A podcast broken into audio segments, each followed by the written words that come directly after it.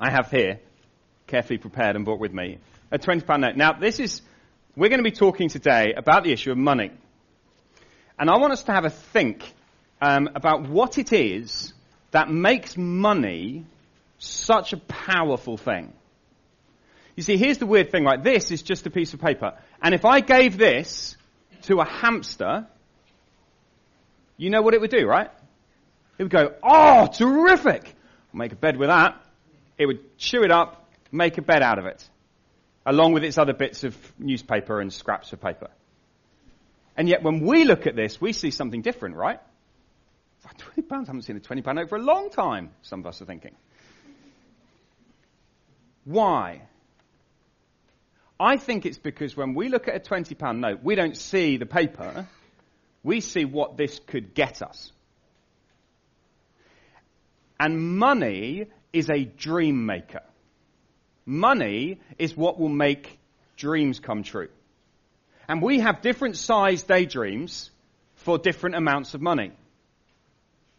So if I find, if I, if I, you know, uh, put my hand in my, in a coat I haven't worn for a while and I find there's a five pound note in it, I have a five pound daydream. I see the five pound note and it immediately says to me, that's a McDonald's. Now I realize for some of you that's, uh, it, it will be different. But for me that's like, well, that's a five pound note I didn't know I had. That buys me a McDonald's. That's, I see that as it's a dream. And we have a, you know, if, uh, if, if you had a hundred pounds, if someone was to say, i am giving you a hundred pounds, we'd think, oh, what could I do with a hundred pounds? This is our question. What could I do with it? What dream do I have that it could fulfill? Perhaps there's a dress or a coat that I would love to buy. And that might just cover it. And we do this for everything. I have a, I have a five thousand pound daydream. My £5,000 daydream is a little sad, I agree. But my £5,000 daydream is a hot tub. Like, literally, when I go to garden centres, I have this really, it's troubling for me. I walk into a garden centre, and there are the hot tubs. They're about £5,000, and I think to myself, think that would be, I'd quite like one of those. And I think probably for ministry, it could be really useful. Because think of the pastoral care I could, think of the, the people I could invite around to share the gospel with. Now, bear in mind that this, I no longer have anywhere I could put a hot tub, so this is a dead daydream. And the house I used to live in had a garden that was about the size of a hot tub. So it would have taken the whole garden. You'd have had to go through the hot tub to get to the garage. It was not practical. It wasn't a practical daydream. But we have, see, this is the point though. We have daydreams and whatever it is, this is why money is so powerful because money makes our dreams come true because when we see money, we say, what can money do for me? This is what I see. And we all have it. I have a, I have a multi-million pound daydream to buy Southampton Football Club and to buy some decent players. that would need a lot of money. But we have. This is the way our minds operate. When anyone ever gets any money, people immediately say, what are you going to do with it? And that is why money is so powerful to us. Because it's a dream maker. And that is what I want us to try and work on today to try and shift our thinking about money. And we're going to ask James, not James Dock, although I'm sure James Dock is very wise, but James, the brother of the Lord Jesus, uh, we're going to ask James to shift our thinking. We're actually going to ask the Holy Spirit to shift our thinking through the words of James. And I've picked three verses from the book of James, which I think are going to give us three kind of shifts in our thinking. Three ways I want you to view money differently as we leave today. So have a look in your books um, at session one, and you'll see our first verses there. Session one, and it's James chapter 1, verse 12.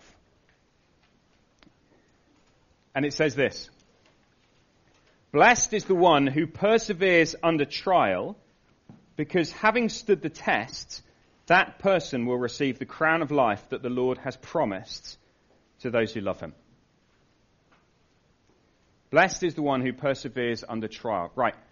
Uh, this is audience participation. This isn't Sunday. We can join in.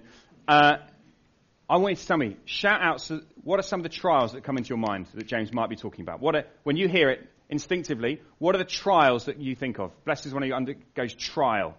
What? Pardon? Overground. Overground? what? Oh, I see. I see. I'm with you now. We just needed the context. Traveling to work on the train. Yeah.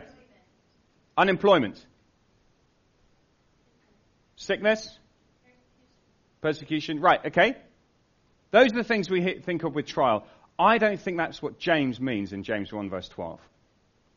I think James, and I'm going to show you why, I think the primary trial that James is thinking of is the trial of wealth, the trial of money.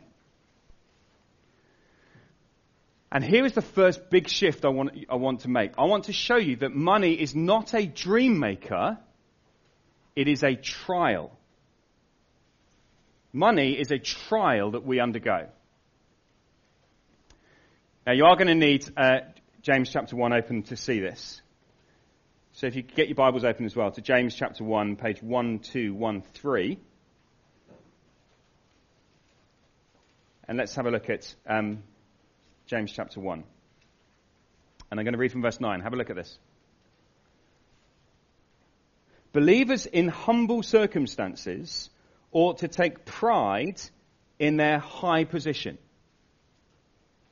But the rich should take pride in their humiliation, since they will pass away like a wild flower. For the sun rises with scorching heat and withers the plant. Its blossom falls and its beauty is destroyed. In the same way, the rich will fade away even while they go about their business.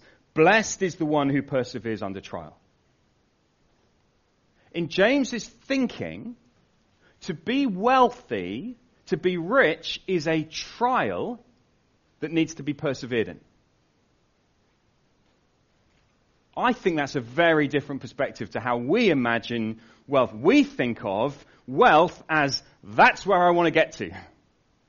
That's the position where I can be happy and secure and have everything I want.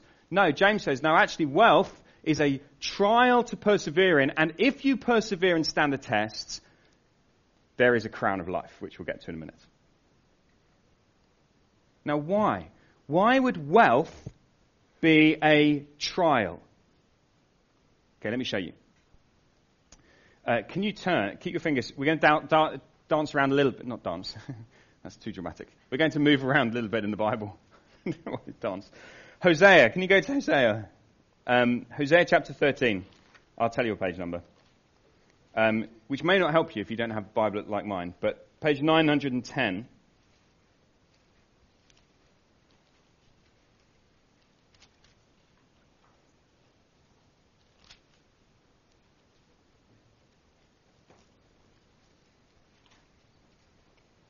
Okay, page 910, Hosea chapter 13, verse 4. I'm going to read this, and then you're going to tell me why wealth is a trial. Okay? So God is speaking to his people Israel. He says, I have been the Lord your God ever since you came out of Egypt. You shall acknowledge no God but me, no Savior except me. I cared for you in the wilderness, in the land of burning heat. When I fed them, they were satisfied. When they were satisfied, they became proud. Then they forgot me. What is the sequence? When you are hungry, what happens? Why has wealth become a trial? Hunger, what does hunger lead to? Dependence on God. When I was hungry, when, when you were hungry, I fed you and you were satisfied.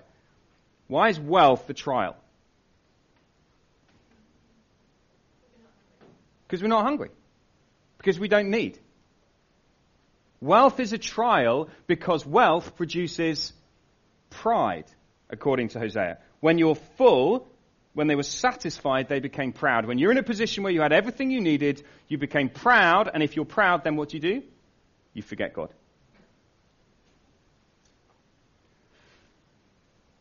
And that is why I think James says the rich should take pride in their humiliation. In other words, the rich should not become proud of their brilliant success. The rich instead should recognize how fragile they really are.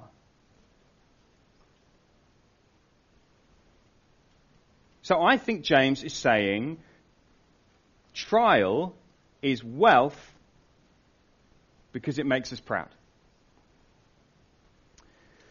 Now, this was, um, I had a, a guy at the church I was at, the last church I was at, um, who said to me, um, John T, have you noticed that it's a double rollover on the lottery this week? Uh, there's, it was like 20 million pounds on the lottery. And he said to me, Do you think I should buy a ticket for the church? I'm thinking of buying like 20 tickets for the church. I said, for a start, you only need to buy one. There's no point buying 20, because if God's. Anyway, um, I didn't say that. The, and the thought went through my head 20 million. Just imagine what we could do with 20 million. Imagine how much good I could imagine. I could do so much good with 20 million. Why wouldn't God do that? God can make my lottery numbers come up, so why wouldn't He? I think it's because He knows full well that there is no way that I could cope with it. To be entrusted with wealth is a serious trial. A trial that I don't think God thinks I'm ready for. You turn, just turn down.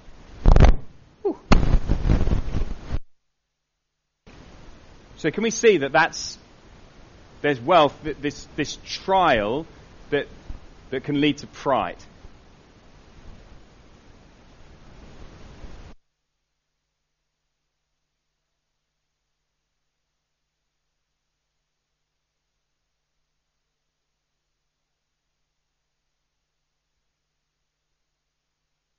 In James chapter 1. Persevere. What we're not supposed to do is run away. This is what some people do. Just, just kill it. I can, I can shout. What we're not supposed to do is run away. When some trials come, people's automatic reactions go, This is really hard. I'm going to run and go over there and stay as far away from it as I can. That's not persevering, that's giving up, right? When I'm out on a run, persevering means you keep going when it's hard, not give up and go home. And some Christians have wrongly responded to the trial of wealth by saying, well, then we should have nothing to do with it at all. We should not seek wealth. We should avoid it completely. We should have nothing to do with it. We should live in absolute poverty. There's a, um, many famous examples from Christian history of Christians who have lived in absolute poverty because they believed that that was more godly. I don't think that's what James is saying. James is not saying blessed is the one who runs away from the trial. James is saying blessed is the one who perseveres in the trial. And therefore, in the midst of a trial, the challenge is to keep going. And so here's the challenge. In the midst of wealth, it is to persevere in it.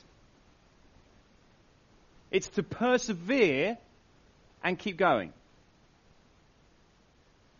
It's to say, I'm going to fight to live in a way which is godly and dependent on God, even in the midst of this trial. And it may be in this room, and it is certainly true in this room, we will be given different experiences of wealth in our lives.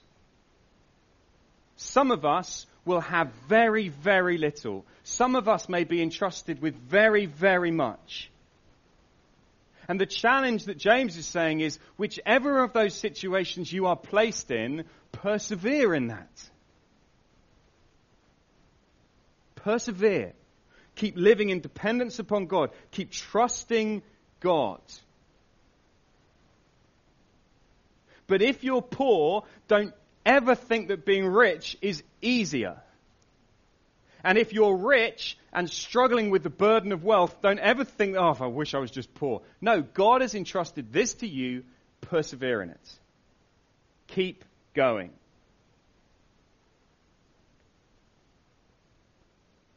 So, what might that look like?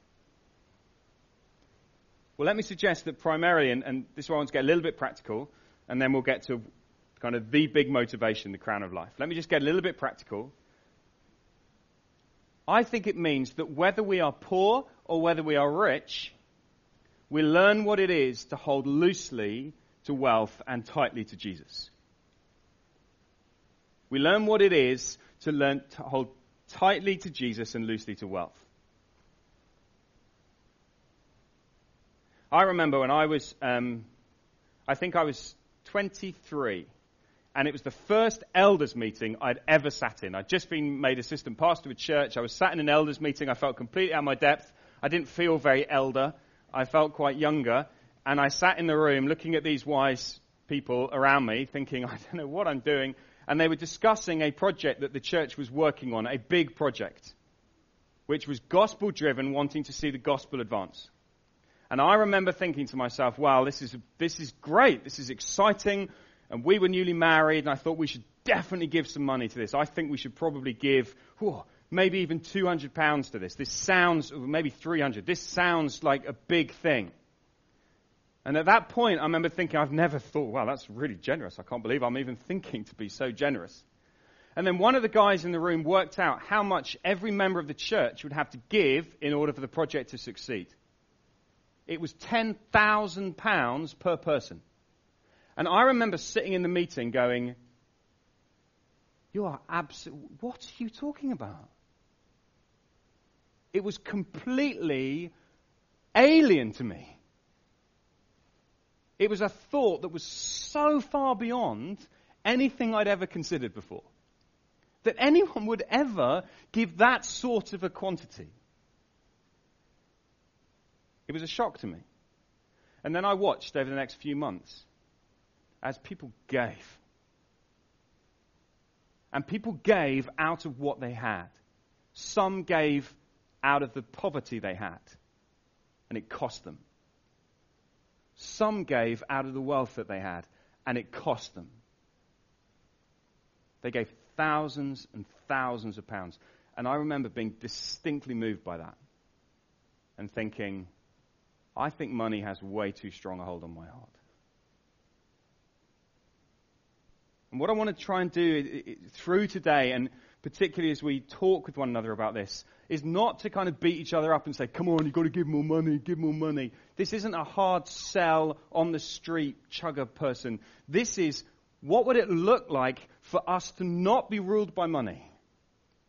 What would it look like for us to say, no, this is not a dream maker. This is a trial for us to go through. What would that look like for us as a church?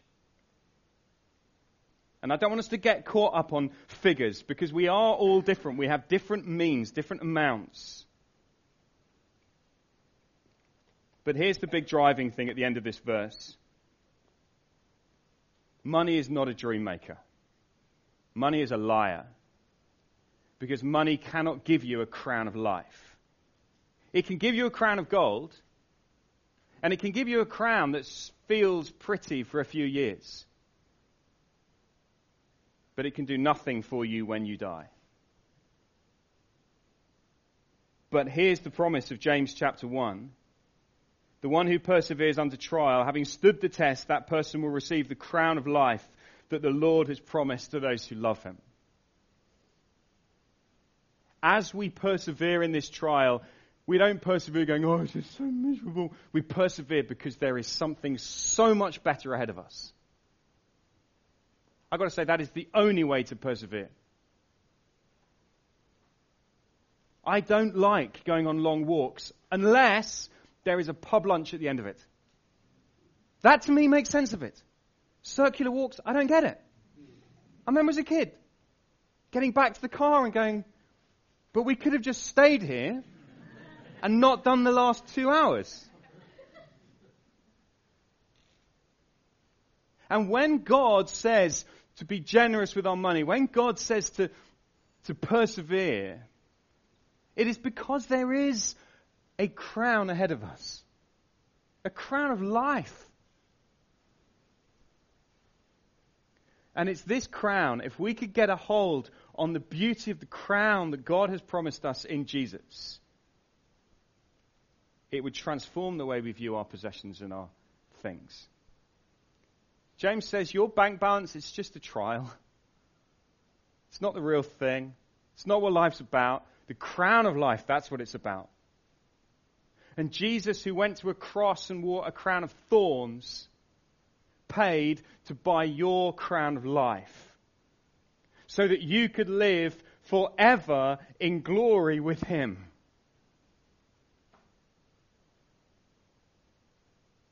So, next time someone gives you some money, whether that's an inheritance or a salary packet or a gift or whatever it is, rather than going, oh, terrific, I can buy, ah, oh, whatever, instead go, here's a trial.